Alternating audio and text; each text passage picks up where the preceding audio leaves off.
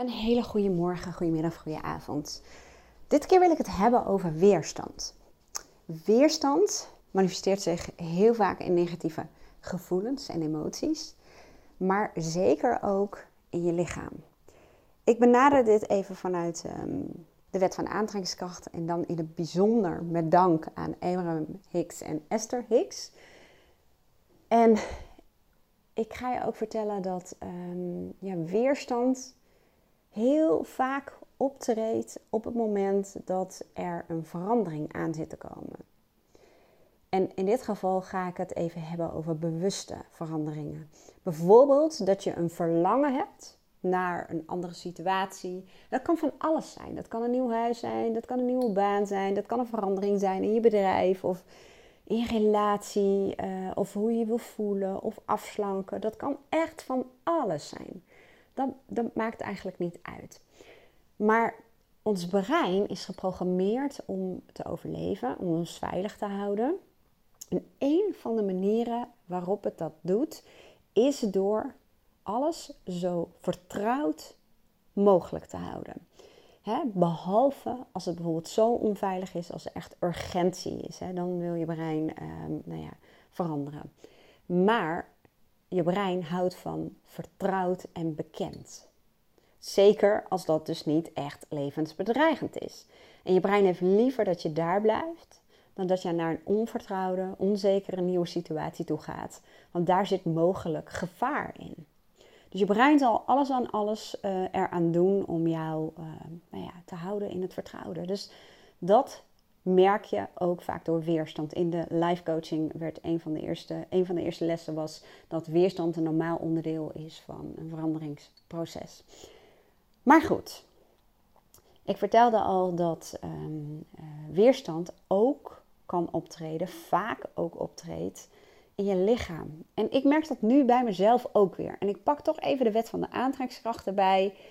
En daar hebben ze het over ease en disease. Disease is in het Engels natuurlijk een ziekte.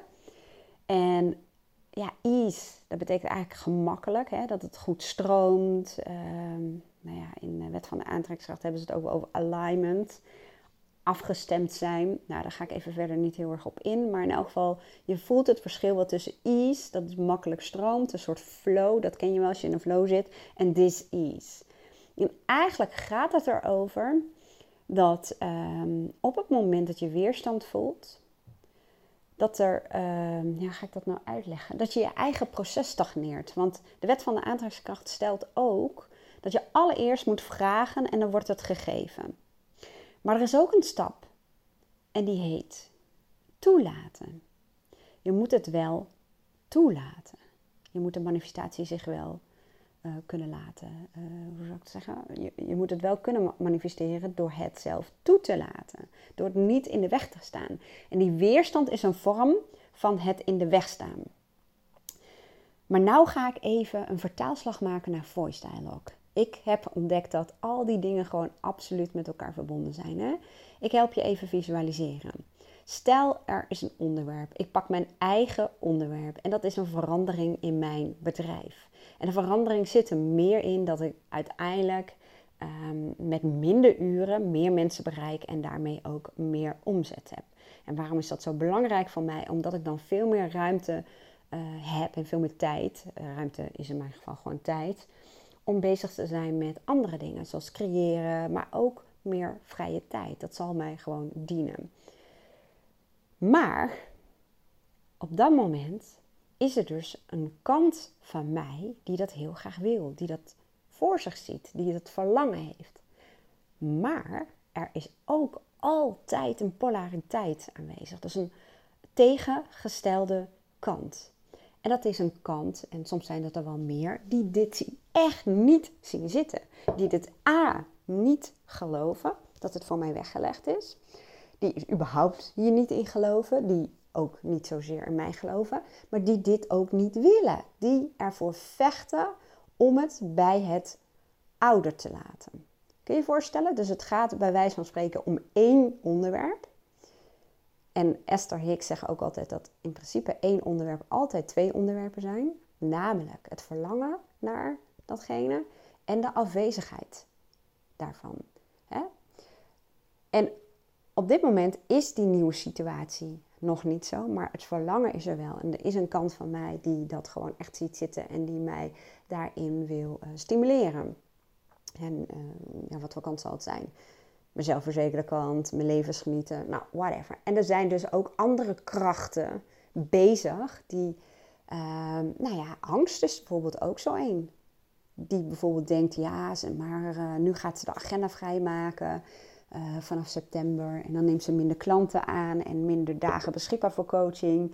En stel, dan, uh, dan uh, gaat dat andere niet goed en dan is haar klantenbestand misschien wel gekrompen. Of um, nou ja, straks dan, dan lukt het gewoon niet en dan is haar omzet ook gedaald. Weet je wel, dat soort dingen.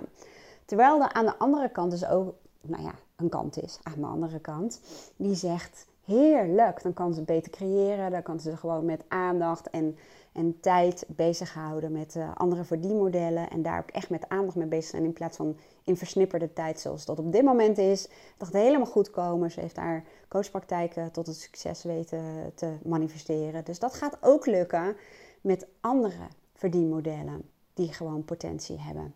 Ik heb er alle vertrouwen in. Maar je kunt je voorstellen dat die twee tegenstellingen, dat zorgt voor spanning want je zwiebert een beetje tussen de ene kant en tussen de andere kant. En dat is een onbewust proces.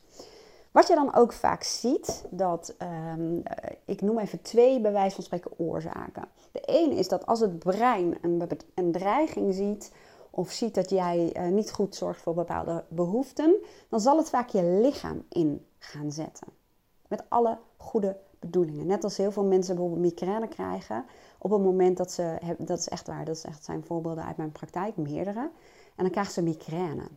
Net voordat ze dus naar het teamuitje zouden gaan. Met als gevolg dat ze zich moeten afmelden. En de angst was voor het teamuitje dat iedereen naar ze zou kijken als ze een onderdeel zouden uitvoeren van nou ja, wat er die dag op de planning stond. Ik noem maar even wat. Daarnaast zijn er ook dus kanten die um, kosten wat het kost willen voorkomen, in mijn geval, dat ik die stappen ga zetten. Liever mij veilig houden en zetten daarvoor ook mijn lichaam in. En ik zei al, de tweede oorzaak is dat spanning, hè, spanning tussen die twee kanten, zorgt voor um, ja, een verslechterde werking van je immuunsysteem. Want je komt eigenlijk in de survival modus terecht van je brein. En als je in die spanning zit, als je stress ervaart over dat onderwerp, dan uh, maak je minder groeihormonen aan. Je immuunsysteem wordt als het ware min of meer op slot gezet. Niet helemaal, maar wel voor een groot deel. Dus in stress is er weinig ruimte, nauwelijks ruimte voor herstel. En voor nou ja, die groeihormonen die zorgen dat je cellen continu worden vernieuwd. En uh, nou ja, dat je lichaam gewoon in ease blijft, om het zo te zeggen. Nou, als je te lang in die spanning verkeert, wat in mijn geval absoluut zo was, dan, uh, ja, dan gaat je immuunsysteem gewoon haperen. Nou, je kunt je dan voorstellen dat dat resulteert in this ease. En in mijn geval, en dat herkennen jullie vast wel, uit dat zich heel vaak in uh, dingen die je wel kent. De een krijgt rugpijn, de ander krijgt hoofdpijn. Ik krijg in mijn geval um, vaak uh, last van mijn holten. En in dit geval zijn er ook wat pollen in de lucht, uh, wat dat dan triggert. En uh, ik merk gewoon mijn bijholte, mijn voorhoofdholte, uh, ik voel mijn oor. En dat, dat kan zo'n pijn doen, dat het echt ook wat doet met je energie. En toen dacht ik, dit is inderdaad weer die is. Ik ben mezelf iets aan het... Ehm, ja, ik, ik sta mijn manifestatie in de weg. En ik vind, ja, sorry dat ik het even, ik hoop dat je niet aan het ontbijten bent, maar ja, snot, het stagneren van snot in je hoofd is natuurlijk ook een nou ja, gigantische metafoor voor wat er op dit moment aan de hand is. Aan de ene kant wil het gewoon allemaal stromen en aan de andere kant die wil het tegenhouden. En dat vindt op dit moment letterlijk en figuurlijk plaats in mijn hoofd. En Esther Hicks zegt ook altijd, maar het is energie. het, het, is waarneembaar op een bepaalde plek in je lichaam, maar het is feitelijk gestagneerde energie. Net als de tinnitus die ik heb, dat is zo'n uh, piep in je oor vanaf september. Dat uh, die piep die fluctueert. De ene keer is die heel zacht, de andere keer is die heel hard. Zoals nu is die heel hard. En als zij dan zegt het is energie dat stagneert of dat zich op één plek uh, verzamelt en daardoor inderdaad bijvoorbeeld in die piep zo hoog waarneembaar is, dan weet je dus ook dat jou of dat jij maar één taak te doen hebt. En dat is het wegnemen van de weerstand. En dat is veel makkelijker dan dat het klinkt. Gelukkig. Er zijn namelijk verschillende manieren om de weerstand weg te nemen. Want de weerstand zit hem vaak ook in overtuigingen. Hetgeen waar jij gelooft over de nieuwe situatie. Nou, hoe ik dat ga doen, ga ik delen met uh, de groep vrouwen die uh, Voice Dialogue programma volgen voor vrouwen. En ik ga dat delen met jou als uh, mastermind, want dat is gewoon onderdeel van allebei de trajecten. Ik ga je een aantal opties meegeven, die kun je afzonderlijk van elkaar doen of je kunt ze gecombineerd doen. En dat zijn allemaal methodieken die jou helpen om te werken met de weerstand, om uiteindelijk de weerstand weg te nemen. Dus weer in ease te komen. En nog één dingetje wat ik mee wil geven. Ehm, Esther Hicks zegt ook: heel veel mensen richten zich op herstel en genezing. En proberen dat te manifesteren. En zetten dus de aandacht op herstel en hergenezing, op die woorden. Het nadeel van die twee woorden, herstel of genezing, is dat het suggereert dat er dus iets aan de hand is. En daarom werken die woorden niet goed in combinatie met de wet van de aantrekkingskracht. Wat wel werkt, is om iets anders te willen manifesteren. Bijvoorbeeld te zeggen: Ik ga gezondheid toelaten. Kun je het verschil waarnemen tussen ik wil genezen, want te suggereren er is dus iets mis, Versus dat je zegt, ik ga gezondheid toelaten. En ik ga nu op dit moment kijken hoe, wat het best mogelijke is zoals ik me nu kan voelen binnen deze condities. Dus ik ga op zoek naar een volgende uh, emotie of volgende gedachte die al beter voelt. Ik heb daar een, uh, een soort uh, ja, wat is het, een, een script uh, over opgenomen. Die heb ik ook niet zelf bedacht overigens. Die komt uit het boek van Esther Hicks en Jerry Hicks. En dat gaat over het toelaten van gezondheid. Als jij nou zegt, nou, die zou ik wel willen hebben, dan um, app me even terug. Dan stuur ik het bestand. En dat bestand is een soort script dat je afluistert. En daarin leer je hoe je gezondheid toe kan laten. Dus dat is een andere manier om uh, de weerstand op te heffen dan je te richten op genezing en herstel. Nou, dit was een hele lange en uh, dan is hij nog kort voor hetgeen wat ik wilde vertellen, want het is best abstract en dit is ook vaak iets wat niet in één keer helemaal begrepen wordt. En dat geeft ook helemaal niet. Uh, het allerbelangrijkste voor nu om te snappen is dat één onderwerp is altijd twee onderwerpen. Dat is namelijk in de termen van voice dialogue uh, dat zijn kanten die het niet willen, die het willen tegenhouden, en kanten die het wel willen. En dat contrast daartussen veroorzaakt spanning. En ten tweede, als je iets wil manifesteren, is het zo ontiegelijk belangrijk dat je de weerstand vermindert.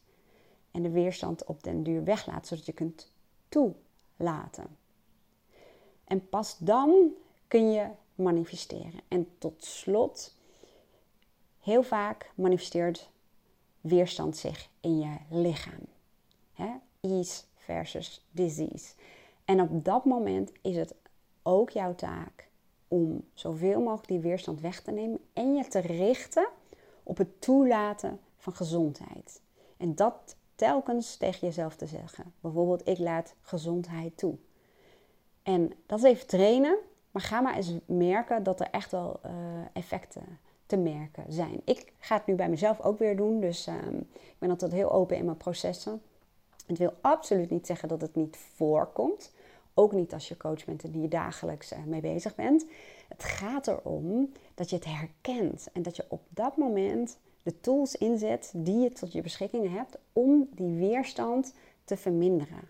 Want weerstand zal altijd een normaal onderdeel zijn van verandering.